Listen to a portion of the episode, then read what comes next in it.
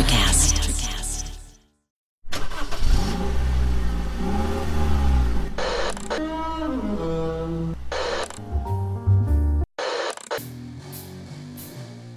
Music. Music. Horror. Horror. Subculture. And overall, bad Welcome, welcome, welcome to Kettle, Whistle, Radio, with your hosts, Dave, and Sean. Under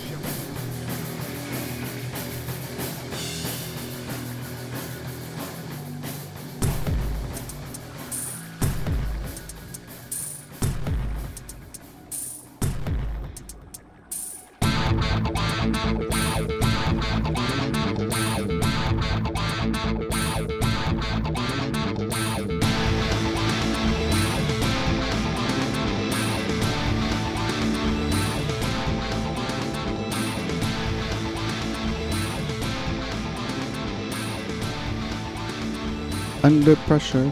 Hello. Hey. How's it going? I am recording right now just to check levels and Okay. Hey, check. Checking it Hi. out. hmm, that's good. Not Check, bad. not check. Hey, I mean, we can kind of turn this too if we want. Yeah, when we either talk. way, I exactly. Or we can hold it too. Yeah, sort of like when you're pressing pedals during a show. Uh, that's okay. Yeah, we uh, one got ruined. Long story. Should we hold it? Yeah, I mean, Wait, you could do that. you sound great. That's what I'm saying. If we, if we, we can hold it. Okay. Pass off. Okay, you sound good. Let's Otherwise, it's a little distant. Yeah. He always yells at me, get on the mic, get on the get on the. I'm always like, Play back that here fucking talking. bass, John. Yeah. Play that fucking bass. um, you know what? Do that again because I want to check you again. Check. Hey, hey. One, two, one, two. Check. Hey, hey. One, two, one, two, one, two. Ah, yeah. All right. That's good. That's good. Sean, where are you at? Check. Probably nowhere to be found. Oh my God. Is your mic on? Now it's on. You know what? I'm, I'm going to use that. Is your- Folks, friends, Keep and that. fiends, Keep welcome that. to Kettle Whistle Radio. And Sean can't turn on a microphone. How it's about our that? first in store. What do you want to call this? First time we a- actually have a band in the studio again, and uh, we miss it, and it's nice, but we're out of practice. And God bless them for being here. We got the spotlights. All right. Um, how, how do we even begin?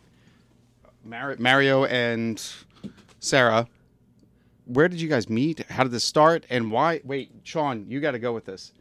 How'd you end up in Pittsburgh? Yeah, how'd you end up in Pittsburgh? I'm sure you get asked that a lot, and I think you said that, but that that's a curiosity. I I'll have. let Sarah start it off. Um, well, we met in San Diego um, in 2007. Mario was recording my band at the time at his studio, and we became really good friends. And after about two years, we started dating, and we moved to New York together. We were there for about six years, and uh, we're just getting eaten alive financially living there. Um, yeah. and mentally. Oh, I, I mean, totally it's, understand that. Yeah, yeah. it's a very stressful city. Um, Mhm. and just touring around, we really loved Pittsburgh. We loved the energy. Everyone here was really laid back. Yeah. Um, it's really mellow here. The cost of living, obviously, um, is you know a factor for us being artists. And um, I'm a huge Romero fan, and when we came here with the Melvins, it was our first time ever in Pittsburgh, and I was very adamant that if we did not go to the Evan Williams Cemetery, Evan uh, Evan, City. Sorry, we're drinking whiskey. This happens, I like Evan um, Williams. and uh, made faux pas. yeah, and my my migraine that helps a lot too. Um, Evan City Cemetery. I was very adamant that if we didn't go there, everybody was going to die. So. yeah. Um, for years, I was saying that we have to go to that cemetery because Night of the Living Dead is no, wait. Did just a you huge did staple. you take the Melvins to Evans? City? no. Ooh. That would have you been fun. imagine? King We Buzzo. didn't. Yeah, they've probably been there. They said I'm they, pretty- that they said they'd already been there or something. I think. I believe that. Yes, yes. And I mean, on tour, you're kind of on your own path, so it's hard to connect and do stuff like that. Yeah. You know. About the Warhol Museum. Every time we talked about Pittsburgh, he'd be Oh, like, really? "Andy Warhol Museum." Yeah. I was Yeah. just there. Yeah, they did update it. It's kind of cool. Like Really? I've never they been- change I've it never up all been the time. They freshen it up. So yeah, I can see where he, a guy like him would not get bored. I worked there a, a bunch doing. I Yeah. worked for uh, well, I worked for the Carnegie Museum people doing like AV stuff, and I worked at the Science Center primarily, but then would do like events at the Warhol Museum. But I never actually got to tour the whole building. It was Hmm. mostly just the downstairs and like the second floor. Interesting. So you- you're more So- deep rooted in Pittsburgh than I thought. Really, I guess so. I guess Two guess years so. deep. Two wait, almost three years now. Yeah. Oh, wow. But what what you said, Sarah, like I'm in Pittsburgh for basically well, kind of the same reason. Uh, you know, met my wife, but it's cheaper and it's less stressful. And yeah, people when they when you go to a club, mm, it's more intimate. And I'm sure that's what you guys have found playing. Or Um, yes and no. I mean, not to knock New York on that either, oh, I mi- because yeah, I missed- like yeah, St. Vitus in New York is a place where it's like it's a 250 cap room maybe, and you'll see whoever play there. You know what I mean? Ranging from Anthrax to like Mm. tiny bands, but it's uh it's just a different scene overall. You know, like it doesn't cost sixty dollars to get there in Ubers or like two and a half hours on a train there and back to to go to a show. Things are just easier, That's- you know. and just said Pittsburgh's beautiful. Like I don't know. Two hours on on a train. oh my Yeah. god, yeah, the L I double R. Give me a break. Yeah, or if you drive Ugh. five miles, that could be two hours too. You know? Ronkonkoma, ring a bell? Yeah. Oy. Yeah, totally. Uh, but now, so how do you compare clubs like from well New York to here?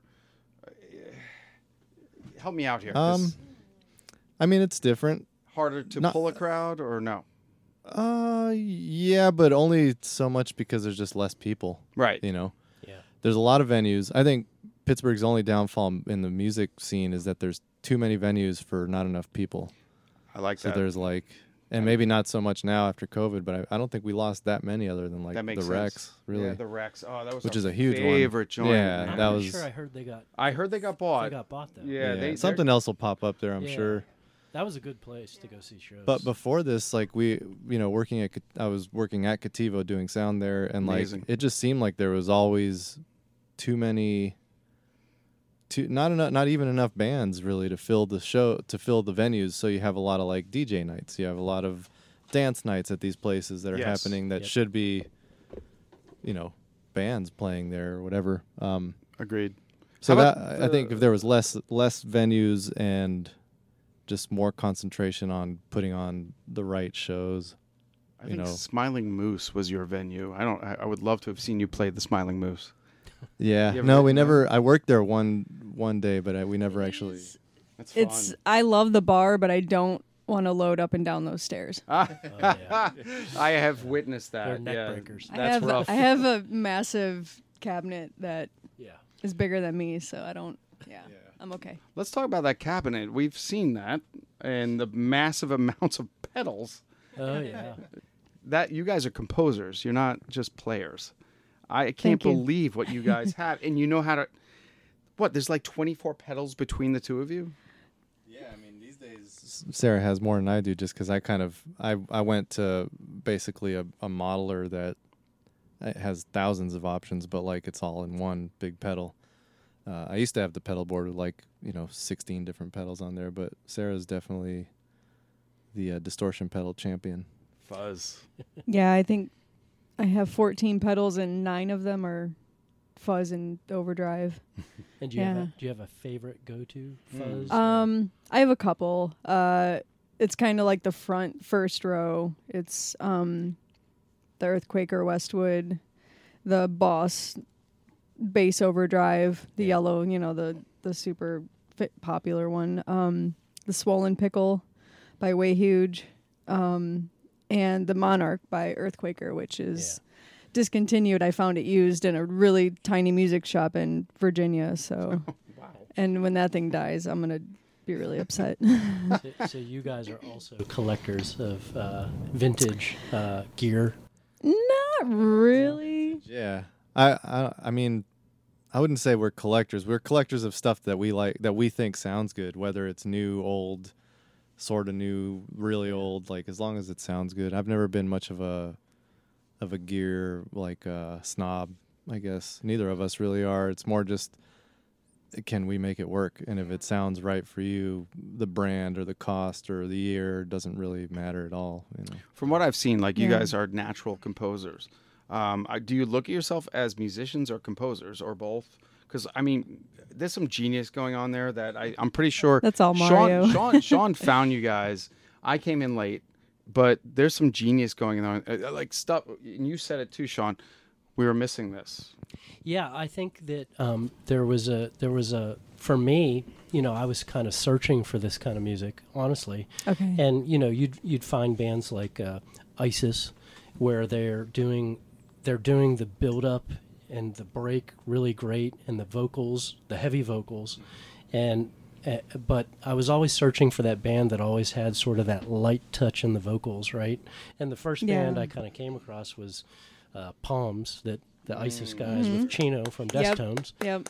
a- and then you guys A- and to me honestly you guys are like the masters of whatever this genre is Yeah. is you know Totally agree. Well, apparently we're shoegaze, um, which I that is you just stare at your pedals complete horseshit. But you know, yeah as long as you know you enjoy listening, you can call it whatever you want. I mean, it's it's fine. yeah I, I wouldn't call it shoegaze Yeah, and, and i thank think you. that's even a derogatory term that most I know, shoegaze bands like you know I, th- I think I, I saw an interview with uh, Toni and Dean from uh, Curve, and I'm a big Curve fan. Okay. and uh, they were talking about shoegaze and about that you know it's more like a dero- like I said a derogatory term. Right, right. None of them, none of them uh, really really identified with.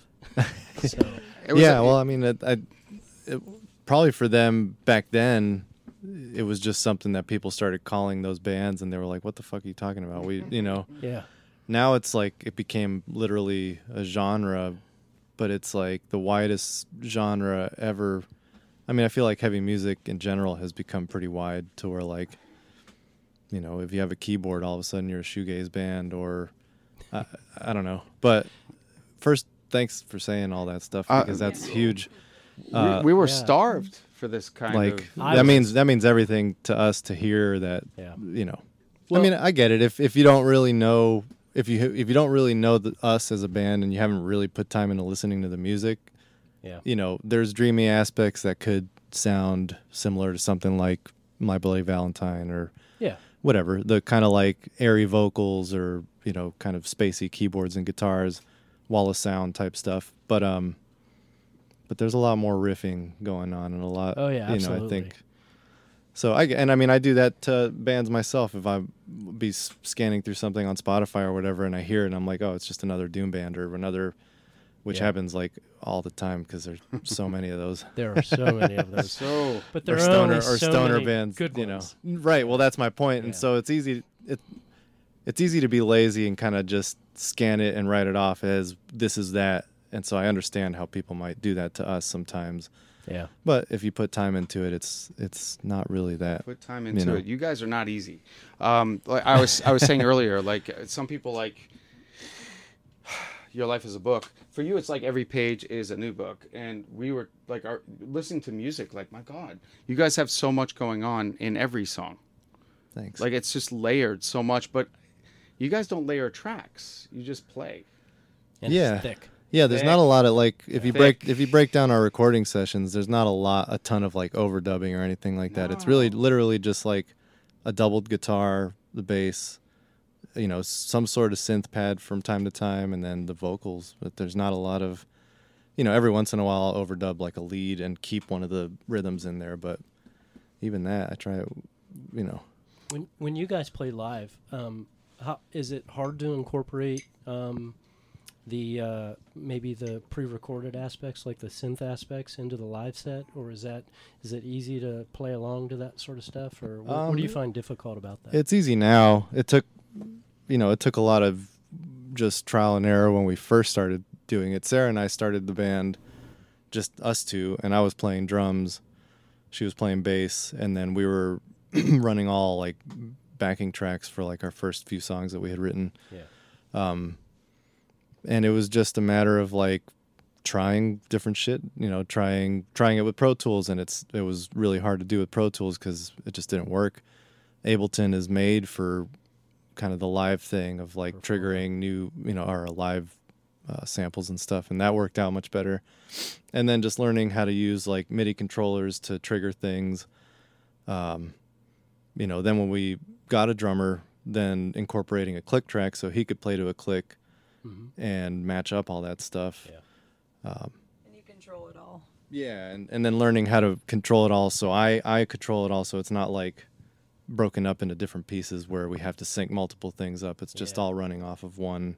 So there's not a lot of noodling Area. at, at your live show when you have Right. to go mess with the drum machine or No. And, you know, Mario having the Helix, everything is chopped up. So even if we do get off, he can just turn it off yeah. and we can keep going. You know what I mean? So it's nice having that control over, you know, the synths instead of letting them control us. You know, we don't play to them, they're just another piece. And all our, Yeah. all our new stuff. So like everything from We're All Atomic, which was like our last EP. Mm-hmm. When we play that live, we don't use any click or any samples now. So, and that wasn't really on purpose. It just kind of happened that way. There are samples in the record. There are like synths in the recording, but um, when we started playing it live, I just we all like loop. I'd rather like loop pads. I don't know. It just made more sense to play those songs like that. So Yeah.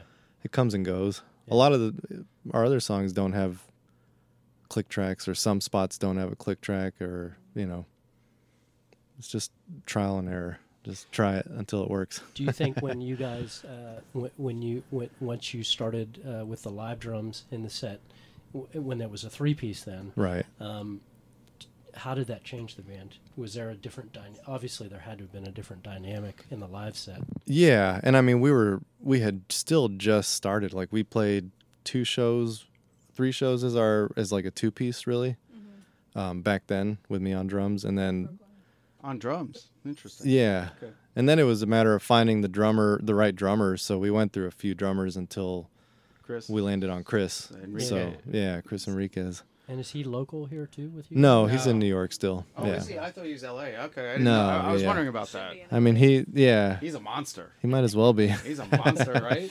But he's a monster on those So is- drums. Oh, he is. He's amazing. Is he is he just your live drummer? Do you consider him your live so drummer? it's or is he, it started out as as that um you know i had played on all the records up until love and decay and uh, and i played on we're all atomic also but mostly just because he wasn't around to but um it's yeah it was basically he was filling in to play some live shows. Yeah. it worked out really well. You know he be it just ended up being the perfect match personally you know personality wise and playing wise um and then when we did love and decay uh, I had kind of like demoed out drum parts, just programmed drum parts for him to play. But then we he came in the studio or in practice room and recorded everything himself. Um, you know, adjusting some stuff here and there. So he's way more than a live drummer now. He's definitely our our drummer. I was gonna you say, know. like that. It seems complicated because you guys have it all figured out. How do you get a third person in, and, and he just says, "Sure." It has to be the right the right person, and that's the that was the hardest part is finding somebody who can Say sure. yeah first first say sure you know be agreeable to like play somebody else's parts even you know yeah. um and play them well and play them like with a hundred percent of all the effort and you know and i mean i think that's because we all we're all mature enough to like be real human beings together and be friends and be honest with each other It shows. It's about the music. It's not about us individually. You know, it's for me it's not about how many notes I can play. It's how good does this sound for the song we're performing. It has to complement. everything. Absolutely. And that's, you know, Mario and I have that really good push and pull on each other live Right. with guitar and bass. We know when to back out and we know when to step in and it just naturally happens and Chris and I are both, you know, just like, okay, we'll try whatever Mario, you know, he does the songwriting and I think that's key. If you have m- multiple songwriters, I think mm. that's where you run into a lot of problems Agreed. because people get upset and they're like, "Well, I want to play my idea," and it's like, "Well, yeah, but you have to listen to like the song you're making, Right. and it has to make sense." So we're really good at taking an idea Ebb and then ebb working off of ebb it. and flow between each other. Yeah. yeah Yeah, we've met the ones that can't. Um, Yeah. But you guys, like you say it, I saw. I can't remember which interview, but where you say where you give and take, and you know when to do it. Yep. When he should back off on a pedal, and you hit the new one, the right one. Yep. Dude, that is your sound. It's funny 'cause it's fucking crazy. I get a lot of messages from people asking like, "How do you get your guitars to sound that big?" or "How do you get you know?" And I'm like, "I I don't. It's actually all bass. If you mute the bass in our recording sessions, the whole song disappears." I was So- gonna, I was going to ask this. People, you know, What what do you find to be the heart of the band? Is it is it the bass, the timing, the guitars? Wh- where where do you start with a song? Uh, rhythm, yeah, rhythm and tone. So All right, I like to hear it that. builds from that. It, you know, I always as a as a songwriter, I tend to think more rhythmically to start. Nice. Then it's tonally. So like, again, that's why Sarah makes more than half this band. You know, it's not just a third She's because like, like, Godzilla. Oh on my- oh, it is. It seriously is. We were is trying to find a way to quote Godzilla and her, and we didn't know how to do it. it it's a that. That's how you do it. boom, boom. Jeez, are you kidding me? like I shelf off my guitars. I don't know if, if like to get nerdy, but like I shelf off with a with a filter, m- pretty much all the low end, like to the point where it's like sometimes like 200 hertz and up is where my guitar is, and the rest is all Yeah. bass. And that's why it work. That's why it sounds big because it's not fighting. There's not a bunch of extra guitar, Yeah. low end and low mid fighting that. Were you were you guys fans of the band uh, Kyuss? Do, you- do you know Oh, that band? shit. Yeah, I was never a huge fan. I don't really know enough to Yeah, to be. I I know that Josh Say anything. Homme he um he he di- ran all his guitars through a bass amp, Okay. and that's that's how they got their Fuzz. their That tone makes for sense, those. yeah. Big tone. I, I wasn't sure if you ever tried anything like that. or, Um, for a while, I played uh, through a 212 cabinet, uh, uh, addition to my 810, to help me control, you know, the mids on bass. But now I play through a, a, a Helix Stomp, which is my second amp, yeah. which is basically doing the same thing. It's more like the high range. So I kind of went opposite as a bass player because when you're using that many effects, um, you have to be able to control the low end and the high end. Otherwise, it's just going to get really muddy. Be your own Yeah. John Cage. Yeah, I did. I had like a solo thing that I was doing when we first moved to New York, and I was playing through two guitar amps and a bass amp. Um, and I mean, yeah, if if that was just me, literally one guitar, kind of like I would loop different sections and play them through different amps. But like, yeah, I've never found the need to to really need more low end. And I mean, in something like Kyuss's case, I, I bet it was more for the the mid range that he was getting out of the bass amp, not so much the bass side of mm-hmm. it, you know. Mm-hmm. Because um, I know that he's big on that too, like just tons of mid range for guitars. That that's why you get that like big fat kind of Yeah. guitar sound. Thick guitar. Yeah. Um, let's put our money where our mouth is. Let's play a song. I did confess that you guys are the second coming with a certain song, but if you want something else, we'll play it. Uh, but learn to breathe. Jesus Christ! Like, Thanks, man. Come on. Yeah. I love that. Did, did you know when you made it what you made? No, I thought it would be really boring actually Oh my when I when I wrote it. I did like I remember sitting on the bed and like writing that riff and being like, okay, like that's that's gonna be catchy for sure. Simple, but In a- no, it's how you carry it on. Yeah, And then the middle, the middle of the song, and then the end, right. fucking jamming. I did worry at for like at times when I was like, is it just too much of the No. the same thing? But I don't. It felt good like that. You can so, never have yeah. too much of a good thing. That's right. So we're gonna play that right now, and we'll get, get right back with Mario and Sarah Quintero of Spotlights. Thank you for listening, folks, friends, and fiends.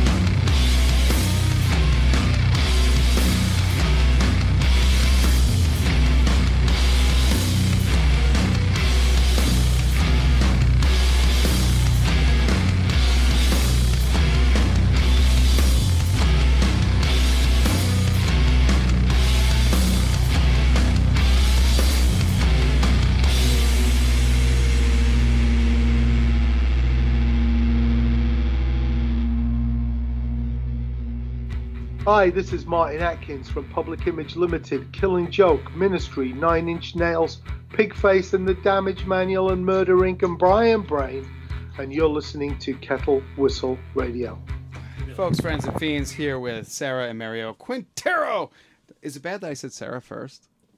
No, you should always say my name first. From Spotlight. I love this band, and um, so does my co-host Sean. Captain Sexy is in the house. It's been a long know. time. I, I don't know why you call me that. Still to this There's, day. there's, a- there's, there's an actual story you can go back and listen to. Why I call you Captain Sexy. But uh, What's all- the episode number? Oh man. Oh, But I but I don't know the I don't know the story. Oh, I I, I'll re- you don't even know. I'll reiterate it, no problem. But all the best conversations happen off the air, like we always say, Sean. Sure. Yeah, They you, do. Yeah, you started something They- just now. Well, they do. Some you know sometimes you, you get with a band and you're going to ask them questions and you don't know if this is something you can record or you know and, you know or not. Or we can And, edit later. You know, you just Yeah. you just kind of get into a normal conversation with people, and I you know, I just that that's the way I. No, but you had a good the way question. I roll. You had a good question though. Uh, like, yeah, we want to sit in during a recording, and you said it's really not worth our while. We should sit in before a show. Yeah, We're gonna take you up on that if that's okay. definitely. A yeah. warm up session. I've been through a few of those, and they can be hateful or they can be incredible. Yeah. Um, Yeah. How are you guys? You guys get along? You yell at each other? No, we don't. It, I don't think we've ever yelled at each other. Um, Just flows. yeah, I mean, and, and if it's rough, it's not usually anybody's fault. It's just, it's one of those venues or one of those days or whatever. You know what I mean? Shit happens, and we just got to get through it. So, right. um, it's almost back to the music writing thing. It's not about any one of us in particular. It's about the the whole thing altogether. So, Indeed. So for me, there's kind of an elephant in the room that we haven't There talked we about go. yet, and um, I'm curious if you could connect the dots for us. I'm sure you've done this a million times, but Connecting all them dots. I, I, I want how how did you get to the attention of Mike Patton and Oh. Greg Werckman and Ipic, Ipecac and yeah. end up on that label? Um, well, basically we we were gonna record Seismic, our second album. Um, we had demoed it all out. We were we already knew we were gonna record with Aaron Harris, um, the ex drummer of ISIS, Right. and uh, we were we had done a record with him for our old band Sleep Lady. He mixed our last record for that band in like 2008, nine. I don't know, something like that.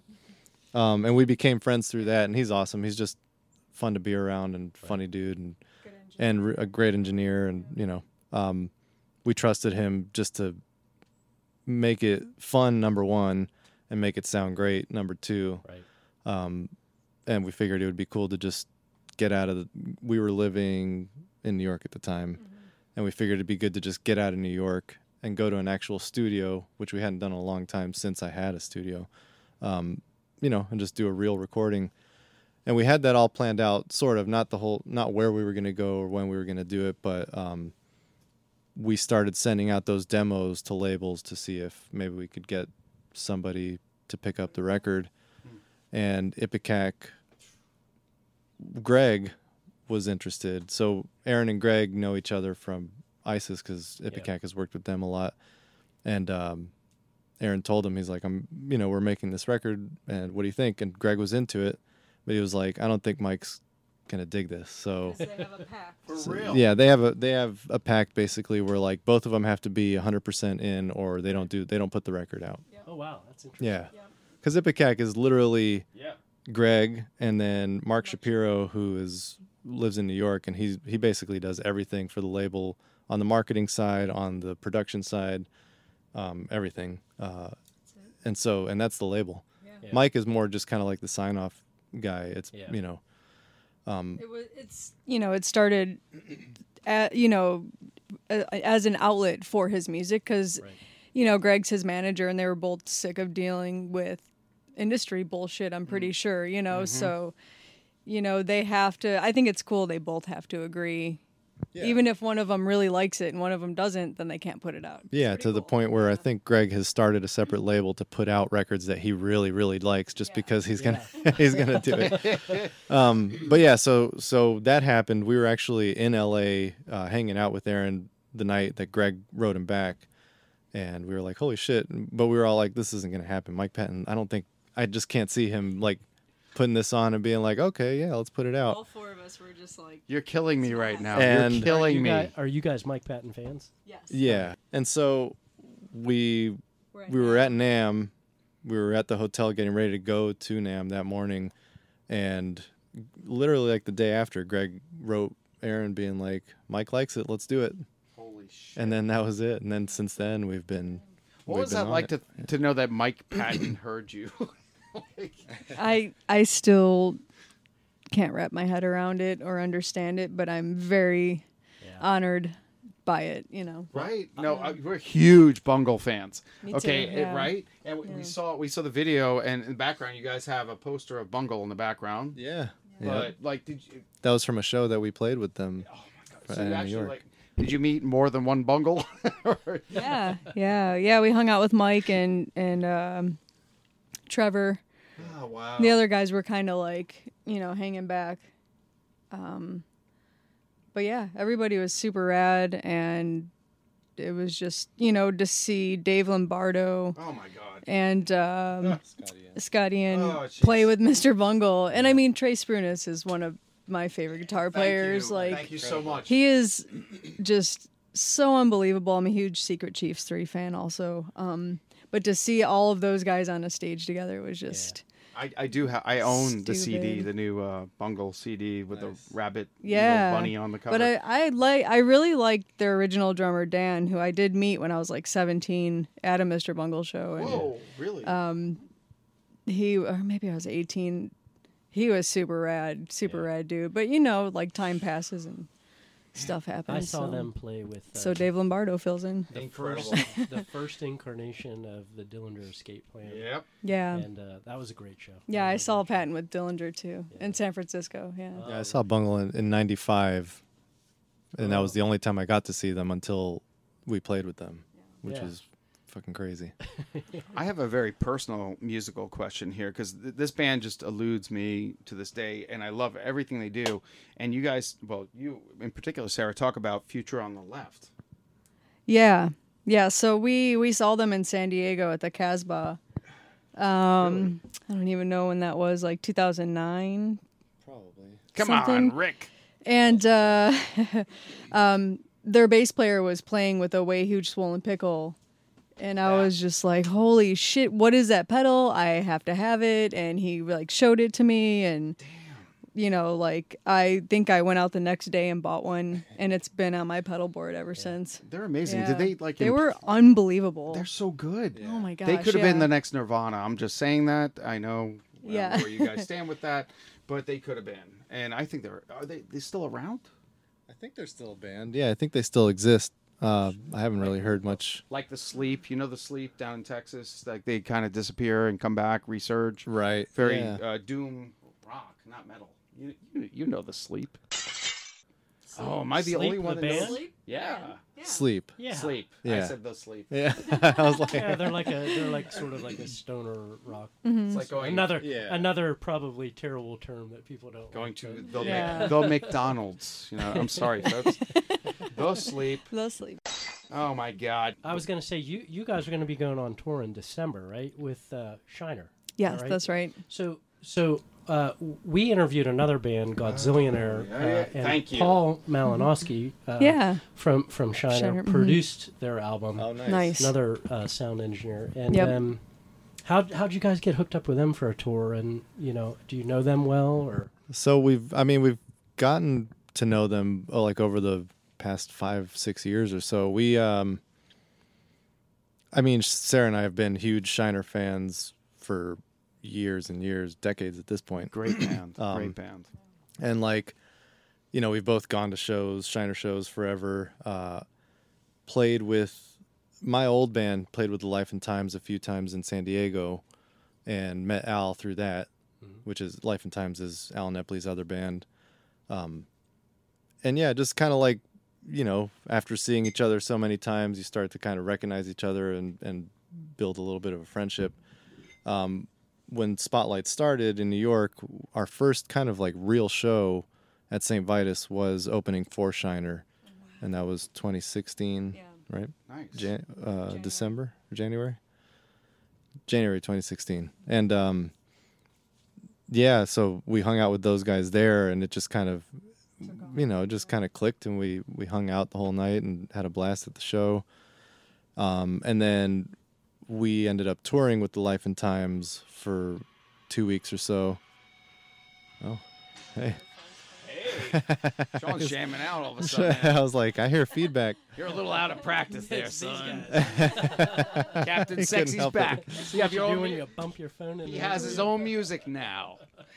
Yeah. Sorry about that. That was kind of like the wrap it up box. That was he was like, all right, this story's gone on too long. But anyways, so we we toured Life and Times, made you know just got along really well with Al, and you know for us it's it's it's an honor to to tour with Shiner, and like the fact that they're into it is awesome. And I wish it could be longer, but you know none of us really know what's going to happen still. So like Yeah. we're kind of just treading the water, doing a week of shows here and there to see how things go before we take off on anything big. We're gonna play something else right now because apparently Sean wants to listen to his phone. So, I'm gonna listen to Spot. He is playing spotlights on his phone, so hey, Exactly. all right, I'll, all we'll let it slide. What's the next? What's the next tune? Uh, well, for for uh, So many. You guys have too many. oh yeah. Um, Do you realize how thick it is? I do. ridiculous. That's why I'm not like rushing you, to you make guys a. pick. Let's play another something from the from oh, the new album. Um, From the most recent. from Atomic. yeah. That or, or Love and Decay. We'd like to have you guys Oh, pick it. yeah. You pick. Why? I don't know. What, hey, wait. They're What's your, so what's your favorite married. song to play live? Ooh, Let's play that. probably until the bleeding stops, or the Age of Decay. Those two are. Yeah.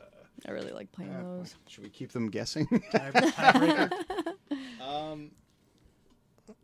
Ah, God, it's uh, it's tough. I'll I'll go with until the bleeding stops. Sure. I like Right, that. All right, we'll go with that. And uh, Go we should plug before we end the show. We're gonna be be back in a little bit here, folks. But uh, where do we find all your music? Where do you, all your videos, your merch, which by the way is sold out all the time. That's a good sign. That's not because people buy it. It's just because we don't have money to make more.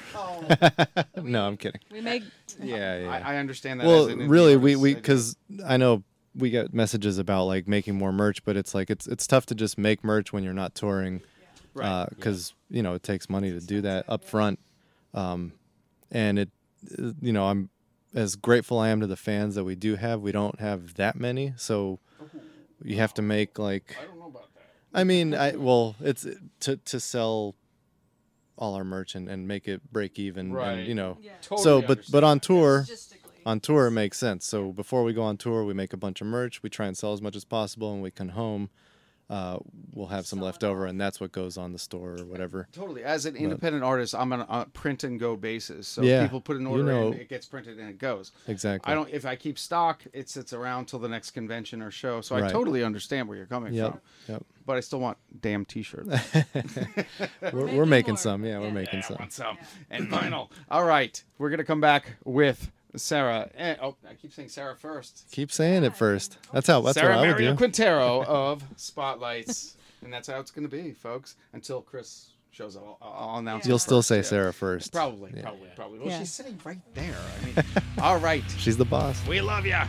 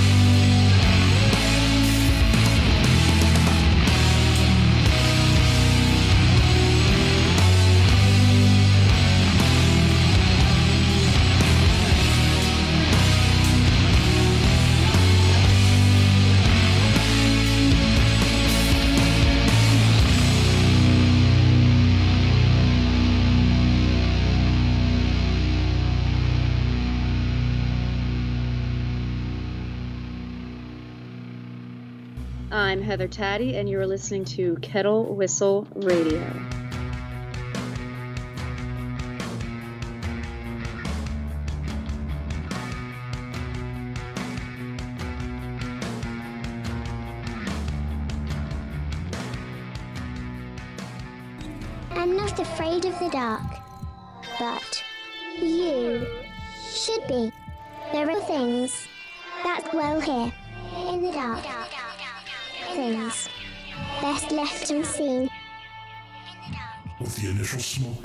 From the fall of tomorrow, the blood now flows even thicker with dwelling in the dark.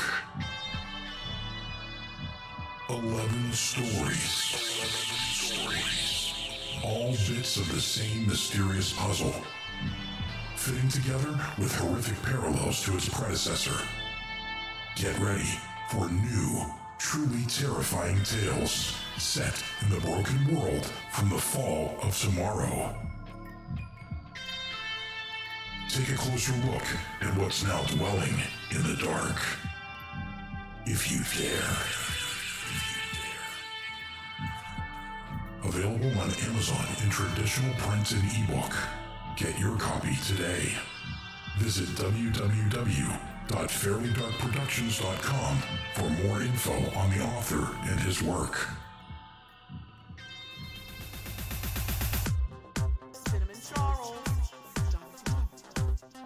Sit back and bask in the wackiness of Boku Askew TV.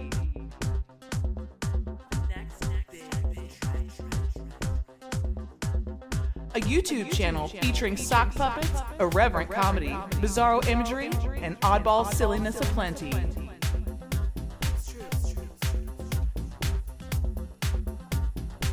To watch now, visit youtube.com slash Boku Askew TV.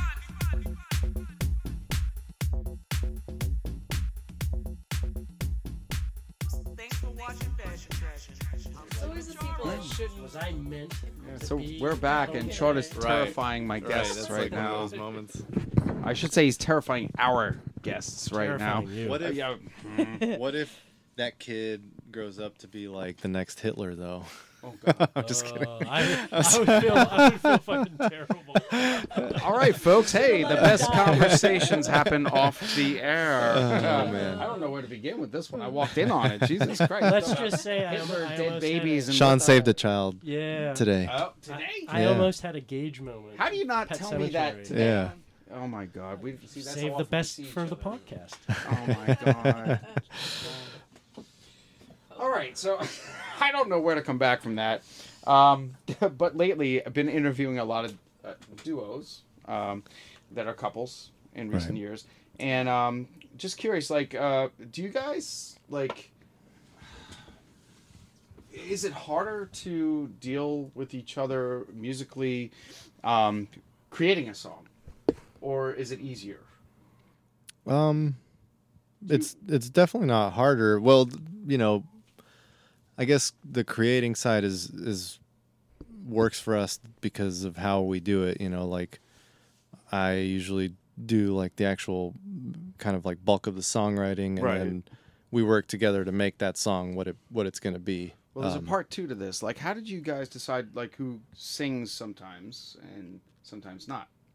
Well, because Mario has a better voice than I do. I don't know. I, li- I It's like. true, I- it's I like true. both your Uh-oh. vocals. So I mean, I think I think it's more just how the song is written. Um, usually, if usually it's me kind of deciding that just because I'll I'll be writing the song and and what I'm hearing in my head would be Sarah singing on this part or both of us singing on this section or you know screaming in this part whatever there, there's not really of like who you know who's going to be the the singer of this part. Like it doesn't matter to me. I don't think of vocals as like you're like the star of the of the show. It's more just another layer It's another to tell instrument. to make the story of the song come across you know? If you could do us a favor, because uh, we've done our research and it's kind of hard to define, your discography. Sure. like um, we go back to what uh, what uh, demonstrative ti- titles, and then two track single that you found, Spiders. Oh yeah, Um, spiders. yeah. But like, what is like? Can you go through the history real quick for people that are just discovering you? Sure. So we started with demonstration, which was Our very first song is on Bandcamp. Right. But you can keep going. Oh, I love Bandcamp. yeah. I'll go back. So the very first song we wrote together was uh, oh five. What is it? Five eight nine. Five eight nine. You just oh got yourself five oh in a lot of trouble. oh nine. No, I That's have like it tattooed. forgetting- I have it tattooed on my chest even, and I can't It's remember. like it. forgetting her birthday, dude.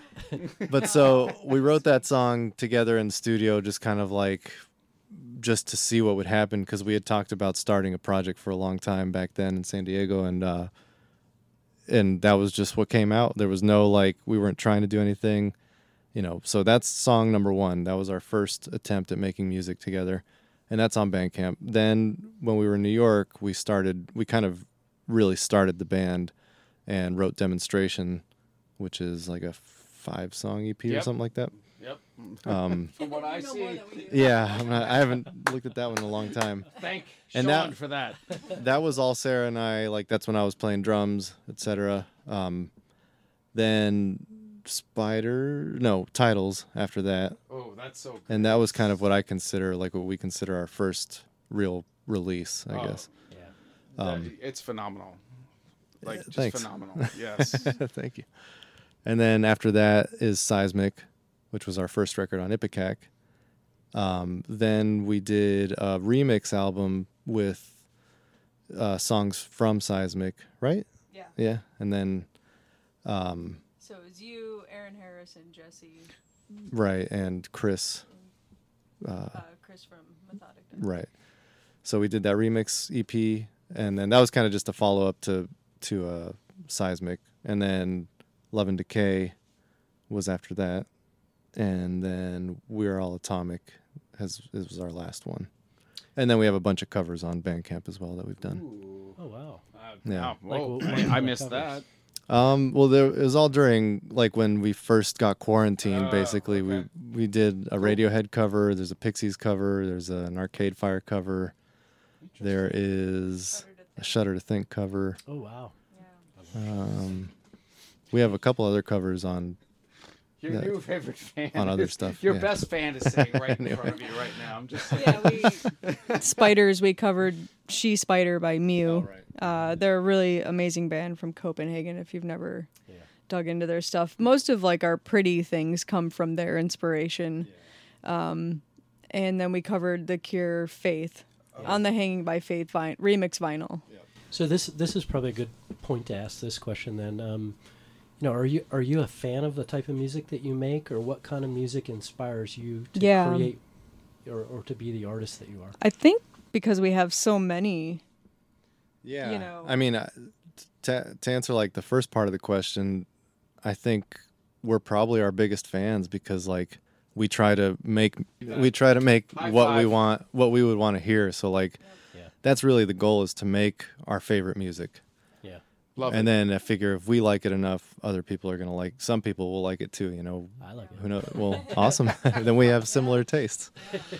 But yeah, I mean, you know, influence wise, it it varies. I don't know. We've had, we haven't really pinpointed anything to be like we want to sound like this band or we want to sound like this band or You want to be your own band. That's important. yeah. I just it's not something we really think about or try for. You know, we more try to be like, you know, I'd like or in my head I'm like I want to write something that's kind of this rhythm or has a heavy part that does has this kind of tone to it or whatever. There's no real like Yeah. I don't know destination that I'm shooting for. It just kind of starts and goes. It's a wall of sound, and that is my our favorite music, my wife included, and you. Uh, if you have a wall of sound and you just hit you like Deftones, Yeah. uh, I'll say Isis, Godflesh, and we love Hum. Hum is Hum was a favorite of ours. Huge. It's just this thing, just like it hits you and doesn't release you, and that's what you guys do. Uh, Thank you. Just Thank saying, you. I- yeah, I mean to be lumped in with any of those bands is a huge honor. So thanks. But Hum, now, did you guys actually open for Hum or play with Hum? We did. We we played with um, Hum and Castor in St. Louis. Ooh, wow. Um, 2018. Wow. Um, yeah, that was a huge honor. I grew up in Chicago, so I've known about Hum for a very long time, and I have friends that are like extremely huge Hum fans. yeah. Um, and you know, just what they were doing in the '90s, just way ahead of the time. I wish recording aspects were better for them because it, it could have just been so much better. But I mean, live, wow. Well, they it's, they, they it's blew just up. um, unbelievable. they blew up the Austin festival. The uh, I forget the name of that festival, where it was like Slayer, them, Smashing Pumpkins. What's that called? Fun Fest, I think, or something. and they okay, they so- South by they, they did have yeah, but it was no no it was no, it was something I- else. Oh, fun, yeah, fun, fun I've been to fest. that one too. Yeah, yeah. But like to Right. hear that Hum played it within five, well, six years ago. maybe? Yeah, yeah. amazing. I, I love that band. Uh, Oh, yeah, they they're did incredible. Not get what they deserve, as far as I know. I know. But mm, but you guys, you encompass all of that. What's next? What do you guys do? Like, what do you seriously? I've That's a good seen question. The, I've seen the pedals. Yeah. What do you do next? I mean, so we're trying to write new stuff uh, a little bit differently. Like Chris flew out before our last, uh, before the last time we played in Boston. We had not really a tour, but we went and played one show with Junius in Boston. Uh, Chris flew out a little early and spent some days just kind of sitting in the basement, kind of trying to write together for the first time. Not necessarily writing like jamming in a room and seeing what comes out and you know trying to figure out ideas like that but just more like a live situation of what I do when I'm by myself writing these songs you know? So having him there to be like what about this? And he would try it and he'd be like what about this? And we'd try it you know? And I mean I think it's going to be cool. I, I don't it's hard to it's hard to say what's next because I don't really know yet. You know, it's I have ideas in my head. I think we all have ideas of sounds that we want to hear, and I do know that I don't want it to be the same thing. Um, I think that Uh, you should how, never play the same music. How do you for the rest of your life. change that up? Like, do you like more beats or less beats, more synth? Um, what, what would you change? I I really can't say. I don't know. I I All mean, right, all yeah, right. We'll, we'll wait. We'll wait. We'll wait. Yeah. I'm I'm curious. Well, Like, like we, the music dictates us. Really, we don't dictate the music, so we don't know until it's going. You know what I mean? We don't have a preconceived notion of what's going to happen. We perfect. we roll with what's happening. You know, you can't determine your your mood and your emotion and your feeling. You know, and if you try to, I think that's when you end up with forced. Yeah. You know, music. I, I got nothing after that. Jesus I know as like as an engineer, I don't want to make another record that sounds like a heavy rock band in a room. You know, like I think we have the space to get a little weird at this point, and and I want it to be more of like a a record, like a not that we haven't done that already, but like just something a little more expansive and and dynamic.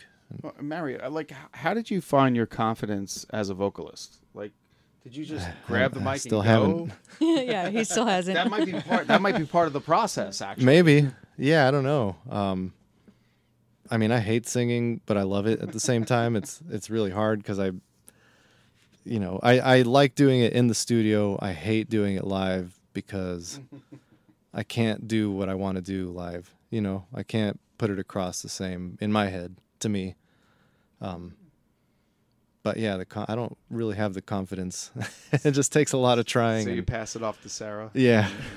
Do you, All right, do yeah. you guys have like a pre-show ritual? Before you Oh, go thank live? you. Yeah. Uh, no, I mean we have pre-show reoccurrences, like uh, Chris being in the women's room the whole time I'm trying to get ready, taking his shit on me, so I have to constantly yell at him and kick him out.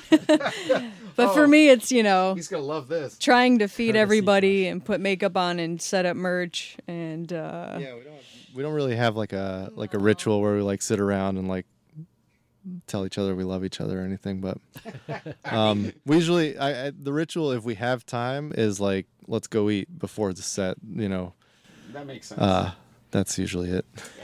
So, so uh, g- just stepping back a minute, you guys talked a little bit earlier about your uh, remix album you did.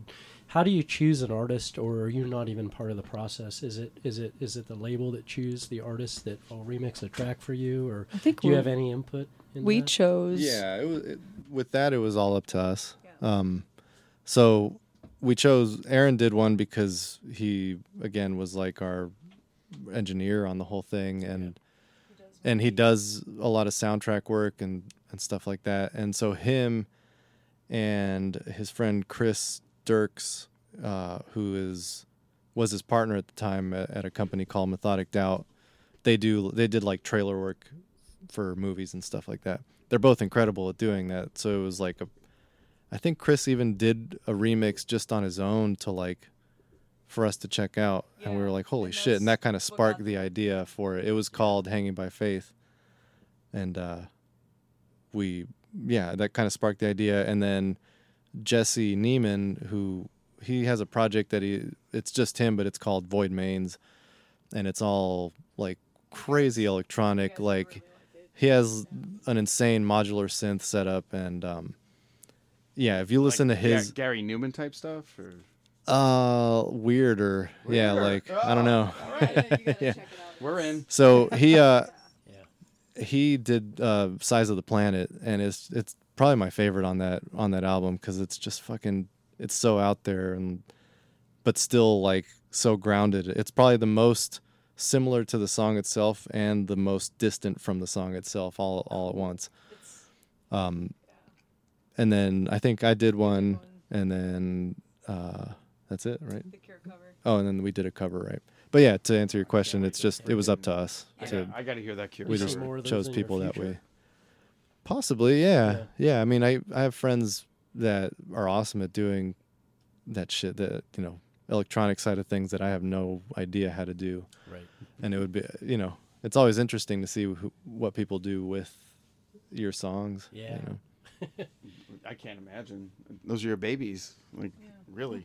Uh, yeah. So the Green M&M Challenge uh, with Van Halen, we did that with you. You got pizza tonight, no cheese, black olives, onions, sauce, and I tried. I'm a pizza snob from New York. Apparently, you guys are too. How did that turn out for uh, Jimmy Z's pizza tonight? Uh, not too bad. I thought it was delicious. The Uh, crust was amazing. Oh, yeah it was really good They Yeah. can do crust. I totally had to break away from that. Black olives, onions, and no cheese. Hey, My wife would love it. I gotta respect that. I gotta respect that. And he hit on what you do before a show. There's gotta be something. There's gotta be some ritual, something before. A I show. I mean, I guess when we're side stage about to go on, we're just like, all right, let's fucking do this. so you just like That's about it. yeah it depends on the show you know beat each other's chest. sometimes we don't we don't have time for a ritual and it's, just, like, throw it up in there and, and go you know if we're opening or if we're like second you know in a in a bill of three bands and like you're the middle band you don't really have time to do shit you just change over you throw your shit up there and you hope that it goes well and then get off and you know Do you still get nervous? um not really yeah i think I so admire that. I get nervous and like when we're like driving when we're almost there. But then once I'm there, I'm I'm good. I don't know about nervous too. It's like an excitement. Like a timing Nervous thing. excitement. Like, oh, we gotta get there on time. We get there. You get there, everything's good. Right. But yeah. Oh, I get that part. Yep. Interesting. Um, she may have answered my last question. You're on after this. Well, maybe, Captain maybe, Sexy. Maybe my questions. Your I don't think so. I, I gotta know. Are they horror movie buffs? It and is. what is their Um, favorite horror movie? I am a fan. I don't consider myself a buff of anything. uh, I am a, a huge horror movie fan. Uh, the only movie to this day and still that terrifies me is The Exorcist. Ooh, okay. Um, I snuck out of my room when I was maybe four, and my dad and his brother were watching it. And I sat on the side of the couch and watched it, and it was just fucking terrifying. That's a terrifying experience. Um, yeah. And I really like horror movies that leave it up to the imagination. I think if that film was done now, it would have been overdone, over CGI, too much shit moving in the room. You know what I mean? It was just Absolutely. it felt so real. Like I was like, I'm gonna fucking get possessed by a demon, right? But then the second time, Probably not really. I yeah. But then this because they're really vampires. Um, you don't know who's been in this room, actually. Yeah. and the second time I did that, it was The Evil Dead 2, which is more, you know, it's very gory and scary, but the the comedy side of it with the hand crawling around Oh, yeah. attacking everybody, I was like, okay, this is all bullshit. And I was like maybe 5. And from then it's just been like it just consumes me, you know, like I just I love it. I'll sit through the worst of the worst just to see what happens, you know. Yeah, I'm no. not, I'm not very I'm not overcritical of anything. Art is really hard. Making movies is hard. Making music's hard. Painting's hard. like it's you know people that sit there and criticize anyone for their efforts it's it's it's I'd like mean. It's them do it. bullshit. And I'm like, yeah, you know what? You fucking get a couple million dollars together and a crew and you make your own movie and you know what? You do it better. And do what you guys do. Yeah, put, your, exactly. put yourselves out there. Put your souls out there. Yeah. Yeah. And, uh, my God, you guys put your souls out there, and uh, oh, this song sucks, and you, my God, it's your lifeblood. you Yeah. know, like that's insulting. I understand that. It's You know, harsh. It is what it is. Like, And, like nothing actually sucks. It's all a matter of opinion. yeah, I mean, it is. It's art. Mario, favorite movie. Um, shit, favorite horror movie. Um, I'm not. I'm nowhere near the fan that Sarah is, but I mean, I love horror movies. More so, just because it was a huge part of me growing up. Not in the sense where like I followed them or knew much about them or got into like who made what or anything, but I just loved like when I was probably around same age, like four or five. I have two older sisters, and so they were always watching like the Friday the Thirteenth. Um, Slashers. Halloween. Yeah, like early, you know, early 80s stuff. You do realize Um, your your tone and your music um, could make the best soundtrack for a horror, Yeah. horror movie. It's a matter of time. And I mean, I've always liked dark shit like that too. Like I, I don't I don't know. I haven't been a fan of anything in particular, but like, you know, especially at a young age, I loved all that stuff, the Nightmare on Elm Streets, the, you know, more so than anything else. Indeed. Yeah. All right. Yeah. That Miss- was actually my last question. God That's damn it! I ruined Really? it. I always ruin his to last. have a new one. You got to make one up now on the spot. Or you guys can tell us anything we didn't touch on. I'd love to hear a story. Worst worst travel story. Hmm. Or, Europe- be- or Europe. best. Favorite tour story. There you go. Worst or best. Hmm. It's always hard to be on the spot. And it's like it's hard to remember because there's so many that it just kind of starts blending in. We were on the road with the Melvins for three months, and that was probably just in general the best tour because those guys have it down to a fucking science. Buzz has it so dialed in. Uh, we learned so much from them, um, and the De- and Deftones. Like we learned a lot from them. Being, you know, an amphitheater band, they are just so genuinely Yeah. awesome. They cared about us. Their doors were always open. There was no diva bullshit. Like their crew, them. So to tour with those two bands, um, the Melvins for me personally being one of the reasons why I play music. Nice. Um, and to have them like just show me the ropes and show us how it's done properly and that you can make a living from it um, is probably the best experience I've had. A huge lesson. Yeah. It doesn't get better than Um, that. and I think our worst was Europe. Our first stint in Europe, um, we played Roadburn. Did Chris use the bathroom? Chris uses every bathroom. We got some stories about bathrooms. Anyway. Sorry, Chris. Anyways, yeah, we'll wait for Chris to be in the room for that. But uh, Not my um, room. He's not yeah. coming here. he ain't coming here. Um, yeah, Europe Roadburn was amazing. It's one of the best festivals I've ever been to in my life, either playing or attending. And the rest of it, we were literally on our own in a giant sprinter with a rented backline. Uh, we lost a lot of money. Um, we played a few amazing shows by ourselves, and we learned a lot. Yeah, I mean, I was I would say like the shows were were awesome, and even the shittiest shows were awesome because there were fans there that were you know drove hours to see us or whatever, drove ten minutes. Somebody was there for us, and that was huge. But it was it was kind of planned pretty shabby and uh, driving ourselves, driving by ourselves in Europe is yeah, like we didn't know, you know, we're and most of the tour because everything was booked pretty late around a late booking for Roadburn. You know, we kind of took what we had to what we got, and we ended up playing mostly like Eastern Europe. Um, so we were playing like Slovakia and Romania and, and places like God, that They they must have loved you. which there. were awesome. But you know, driving driving a giant sprinter through the mountains of Romania, like, God. Did you is- document that? Oh. is a little sketchy. Um, Did you film that?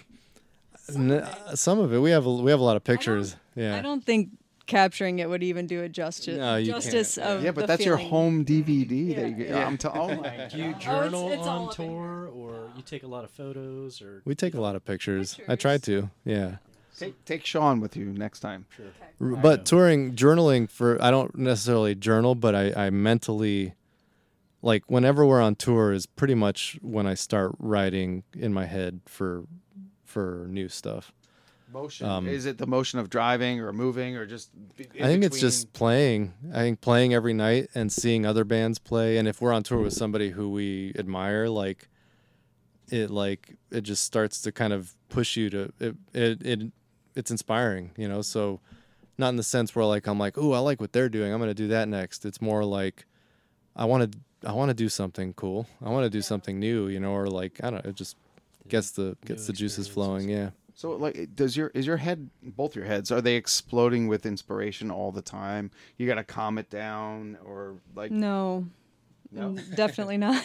really? Um, no, like for me, I I deal with pretty bad fatigue, so daily life for me can be kind of overwhelming sometimes. I have a lot of anxiety.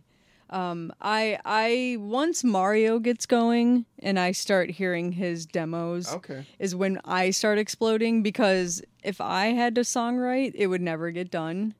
Because I would just I would rework one riff probably three hundred million times and still be like ah that, I don't know if that's what I want you know so having him lay it out I like doing more production where I'm like let's do that one more time let's try this different let's you know once I have his spark then I start like start going So, do one of the two of you have final say? Like when you get stuck on, like maybe like what you just described, you get, Mhm. you know, you you're writing a riff, you're pawn, you're going over it and over it, and you're changing it. Who has final say? Like that's this is it. Let's move on. Uh, we never get to that point. Like I, I don't think there's been a riff with this band that we're like, that's not it. Let's just try a different note. That's not it. It's like if it takes that much work, I can come up with a different riff. Yeah. you know what I mean? we'll it shouldn't. have it It's yeah. recorded and Right. then we'll put it down if it's being that difficult you move on Yeah. you know what I mean Like I have hard drives full of like ideas, you know, and I talk about this all the time. Like new stuff, even new stuff now. I'm digging back to stuff from like six years ago to I- kind of get new ideas because I because believe that. Yeah. you know, I don't know, especially when we first moved to New York, I kind of had like an explosion of music just come out of me and I I had a little setup and I was recording everything and I still use that vault uh, from back then. Like there's new stuff obviously and I still go back to some of the new stuff, but yeah, it's just I I don't I try not to be precious about it. Like if it's not working, I then do something else, you know. And then there's always another riff, another song, another something to try. I think, I mean, I think maybe it works for some people to just sit there and like dig on, one riff until you get this amazing, perfect thing. But it just doesn't work for us. Like I, No, I re- just like to real keep artists. Yeah. real artists see through that. You know, we all do. We see through that. Like, oh yeah, we've heard that riff before. Yeah. You guys, no, not at all. There's nothing. I, I want to play to the end as a going out. song. Okay. Nice. I don't know if that's That's an old school one. Uh, did you have a pick there, Sean? I love that song. I know, right? I know you Like the do. eight minute, the, Um, it's like eight minutes long or something. Yeah, that's all right. but I, I, I'd be doing my uh, listeners an injustice if I don't ask you. I know we talked Deftones. Chino Moreno, did you guys actually like talk and interact with the bands? Anything you could share? Yeah, we about hung out the a good. Deftones? He he in particular was He's a gentleman. around. He's a yeah, gentle- gentleman and a scholar. he was in our room. Like he would come in to our dressing room before the shows and hang out. And like I think it was maybe the first or second night, he brought a bottle of champagne and was like, "All right, let's hang out."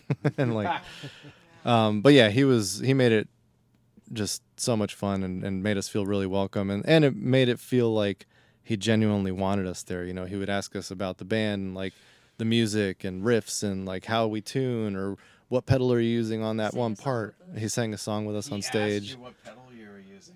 Oh, yeah, like you know, he would ride his bike when we were sound checking. He'd be riding his bike around the like amphitheater, like whatever the floor of the place all the time.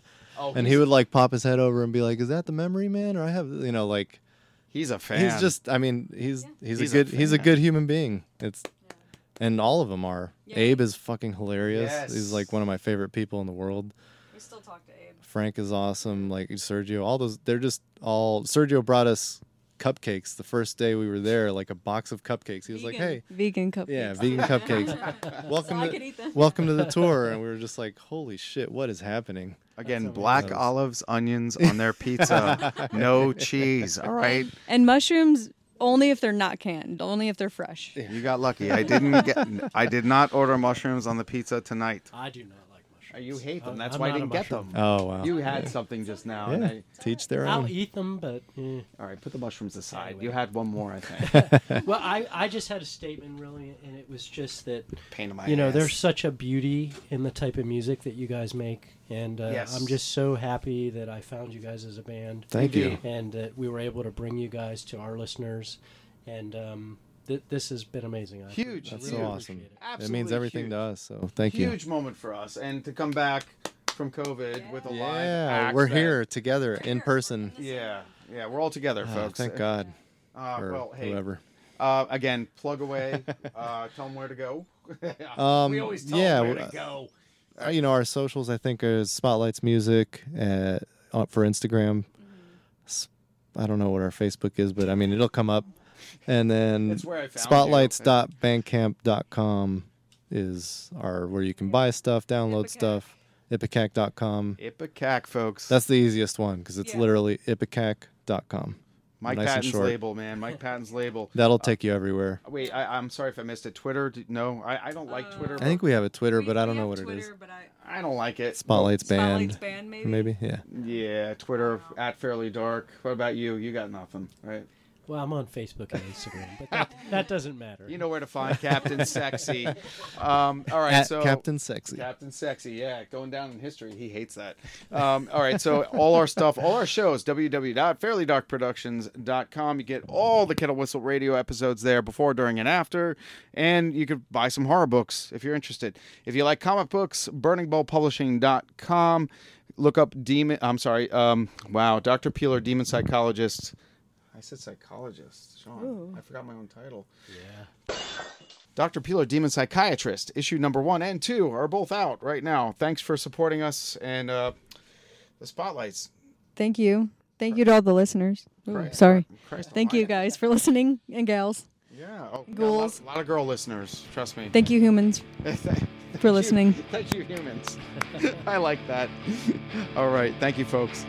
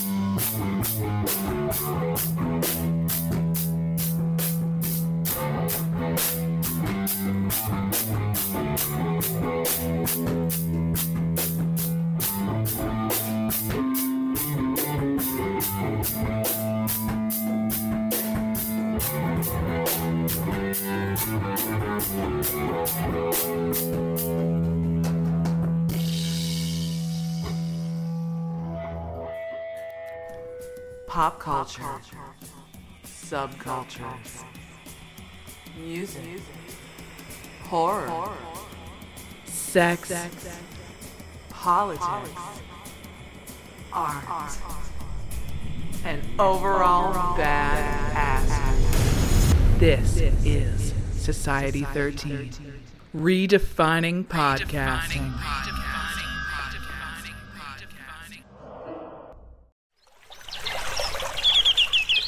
Are you passionate about saving the planet for future generations? Do you want to learn how to do it?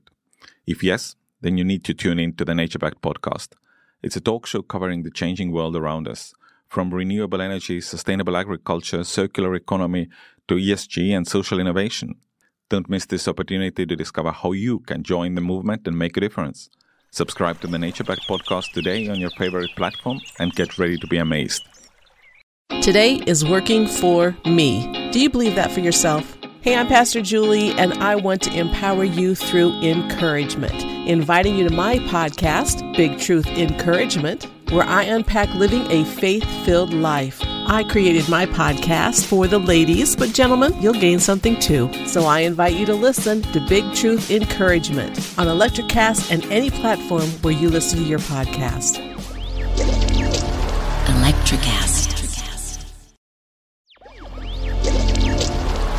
Electricast. Electricast.